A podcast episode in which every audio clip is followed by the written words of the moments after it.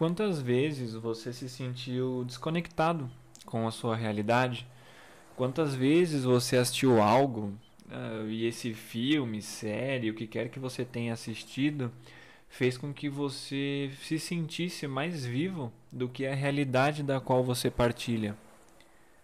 Ter a chance de acompanhar uma obra, seja antiga ou atual, da qual a exploração do mundo ainda é incompleta, e existem tantas coisas absurdas ao descobrir as partes que ligam esse mundo, acaba gerando uma grande expansão na sua curiosidade e criatividade e uma vontade ainda maior de entender e ver mais e mais desse mundo e, consequentemente, um desapego maior ainda da sua própria realidade.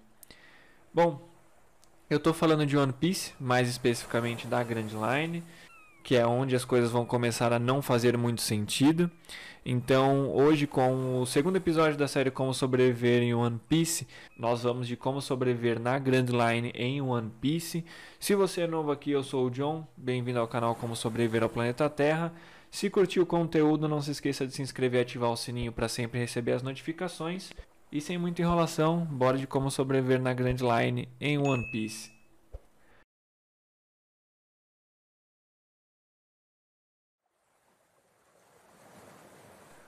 Bom, hoje como com o segundo episódio e também penúltimo, né, que eu citei que seriam dos, dos mares, então foi dos quatro blues, agora da Grand Line e depois ao do Novo Mundo, de como sobreviver aí nos mares de One Piece.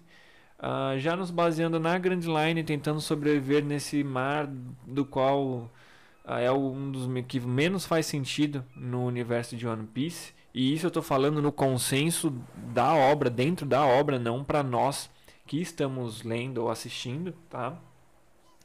Como eu falei no episódio de como sobreviver em One Piece, nós vamos seguir o conceito de ser piratas. Se você não escutou, eu vou deixar o link na descrição para você escutar, tá? Dos últimos dois episódios. Uh, eu cheguei à conclusão que seria mais prático e, entre aspas, né, de certa forma, menos difícil sobreviver. E no episódio de como sobreviver nos mares de One Piece, eu cheguei à conclusão que para sobreviver nos quatro blues, sendo né, um figurante, que basicamente nós uh, iniciaríamos nossa jornada sendo ninguém, né, como um Kobe da vida. Ah, para atingir um nível de força elevado, nós teríamos que ter uma Akuma no Mi para que nos permitisse um ganho de tempo em relação a outros personagens. Ah, mas o Kobe não tinha, o Zoro não tinha. Tá, mas o Zoro treinava, o Sanji treinava, por exemplo. O Kobe, ele acabou indo com o Garp recebendo sua proteção e, bom, sabemos, não sabemos onde resultou porque não vimos ele lutando ainda, mas entende o ponto que eu quero dizer? Você tendo uma Akuma no Mi como o Luffy, por exemplo, ele seria super forte, ele seria um ace da vida que saiu sem Akuma no Mi, mas a Akuma no Mi fez com que ele tivesse uma proteção contra balas, ele tivesse uma proteção contra pancada, soco em geral, então isso acabou gerando um tempo maior para ele ficar mais forte. Então isso nem tem muito o que discutir. Só dando uma pausa aqui, se você escutou até aqui e estiver gostando do conteúdo, se inscreve e ativa o sininho para sempre receber as notificações e também me ajudar. E lembrando, eu vou deixar na descrição como sobreviver One Piece e o episódio, o primeiro episódio como sobreviver nos mares de One Piece aí dessa série. Fechou? Então bora voltar. Bom, na Grand Line, a quantidade de usuários de, de Akuma no Mi são grandes. O que era pouco nos 4 Blues, agora o que virou uma vantagem né, para nós nos 4 Blues, dependendo, claro, da sua Akuma no Mi, não vai ser tão vantajoso aqui. Então, se você for uma logia, ainda tem uma certa vantagem, mas na Grand Line boa parte das pessoas entende o conceito de logia, então sabe que tem como lutar contra. Afinal, a maior parte das logias, se tu jogar água nelas, elas perdem a intangibilidade. Então, isso acaba proporcionando a, habilidade de. acaba proporcionando que você consiga acertar o corpo do usuário. Então, as Akumas no Mi elas acabam não sendo grande coisa. Ainda vão lhe fornecer uma habilidade extra, mas nada muito uau. Na Grand Line, nós teremos que tomar muito cuidado porque são vários fatores que nos atrapalham primeiro delas é a Marinha. A Marinha vai ter uma grande movimentação na Grand Line. Uh, tem muitos países, ilhas não habitadas, e aí a movimentação da marinha fica maior ainda, tirando que na Grand Line tem muito pirata que acaba entrando, uh, tem a própria parte dos revolucionários. E aí o rolê começa a ficar um pouco mais tenso, porque aí nós podemos encontrar usuários de haki. E isso vai ser um problema muito grande. Não que você não consiga socar um usuário de haki, ele se proteger e você gerar um dano nele, depende muito da sua força. Né? A pessoa pode ter uma haki fraca e você ser mais forte fisicamente e conseguir causar um dano nela.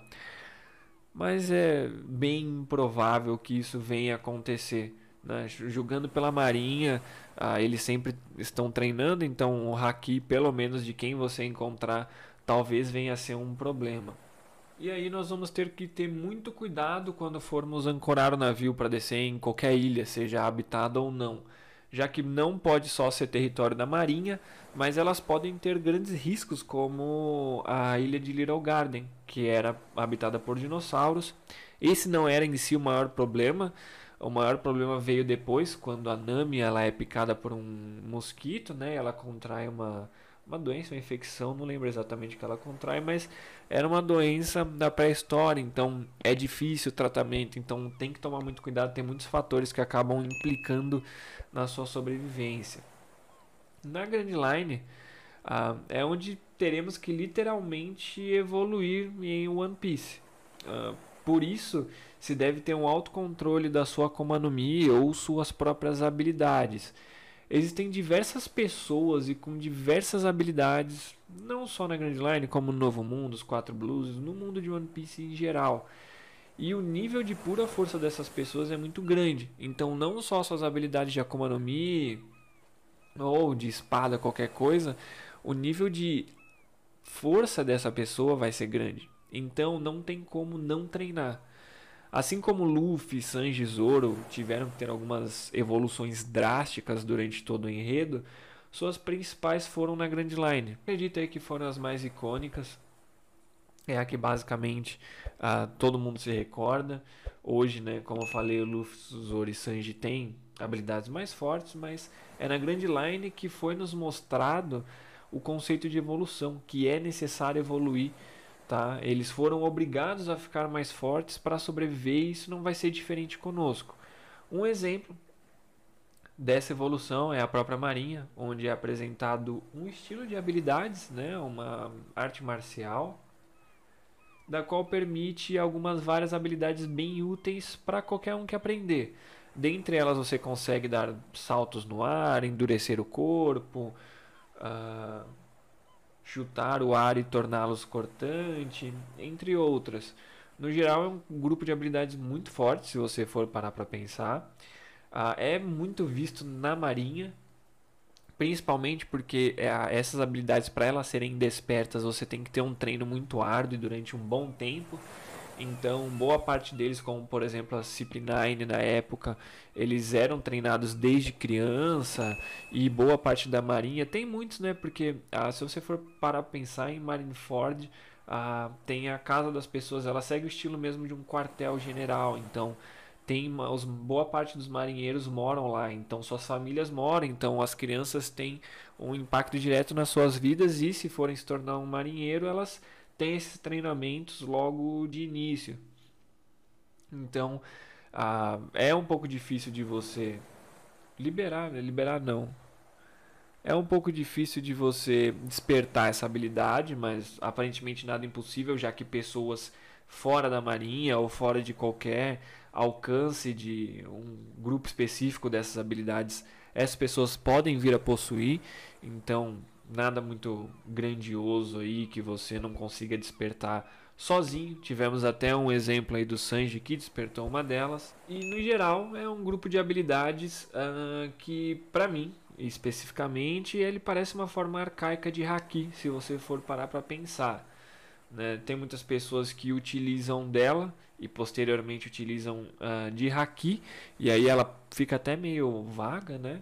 Uh, o uso dessas habilidades, mas ainda assim vemos em grandes arcos algumas pessoas utilizando. Então, eu acredito que as mais práticas seria o Soru, que é basicamente uma explosão no início da sua movimentação, como um ganho de velocidade. Então, teoricamente falando, você dá uma sumidinha e aí depois você volta né, para atacar.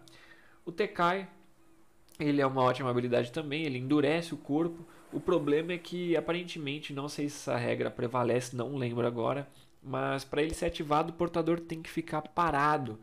Então isso é bem ruim. Eu não sei se o Tekai, eu não lembro agora, se ele pode ser ativado em pequenas partes do corpo ou no corpo inteiro. Eu acho que é no corpo inteiro, não tenho certeza.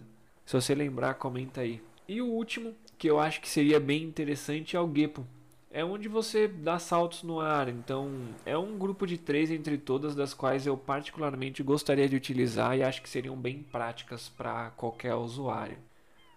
Ainda falando de habilidades, tem o Karate Tritão. Ele não é muito abordado na Grand Line, mas ele já existe. Ele vai ser bem utilizado daqui para frente para o novo mundo principalmente uma pessoa, né, um humano, pode vir a utilizar o karatê tritão, mas como a pessoa não consegue manejar a água, o karatê tritão ele acaba perdendo um pouco da eficácia, mas ainda assim é funcional. Enfim, como sobreviver na Grand Line One Piece não é fácil, ainda temos muitas coisas para dificultar. Essas duas coisas principais dentre todas são os Tenryubitos, os nobres mundiais, os Chichibukais, Lembrando que qualquer evento envolvendo um nobre mundial, né, um Tenryubito, ah, o almirante da marinha é acionado e aí fica impossível lutar contra ele. No momento é bem impossível mesmo. E os Chichibukais, eles são piratas extremamente fortes. Apesar de muitos deles não terem uma prova, né, grande do seu poder, tem a boa Hancock. É que nós sempre nos baseamos muito na recompensa deles. E a recompensa geralmente do Chibukai ela trava quando ele inicia né, o serviço. Mas de qualquer maneira eles são muito fortes, então eles são perigosos para qualquer um que esteja na Grand Line. Ah, por isso que eu digo que na Grand Line você vai ter que ser inteligente no uso de suas habilidades. Não é igual nos 4 Blues, que é só você ser um pouco mais forte e dar porrada que você vai ganhar. Não, aqui você vai ter que ser inteligente. Enfim, se tivermos um pouco de sorte, nós vamos chegar aí. O último arquipélago é um lugar extremamente caótico e precisamos revestir o navio também para podermos ir para ilhas do, dos Tritões e aí chegar no Novo Mundo. Mas o problema é que no arquipélago existem muitos, mas muitos teriúbitos, escravos, marinheiros, piratas, revolucionários tudo que pode dar merda vai ter no arquipélago. Então o ideal seria evitar qualquer tumulto para não tomar uma coça de um almirante e ser preso. E aqui nós vamos ter que começar o conceito de haki. Vamos ter que desenvolver o uso e melhorá-lo, pois daqui para frente no novo mundo vai ser muito, mas muito necessário. O uso de Akuma no Mi é quebrado no novo mundo, o do haki vai ser ativado e aqui basicamente se ganham batalhas com o uso do haki e não da sua Akuma no Mi.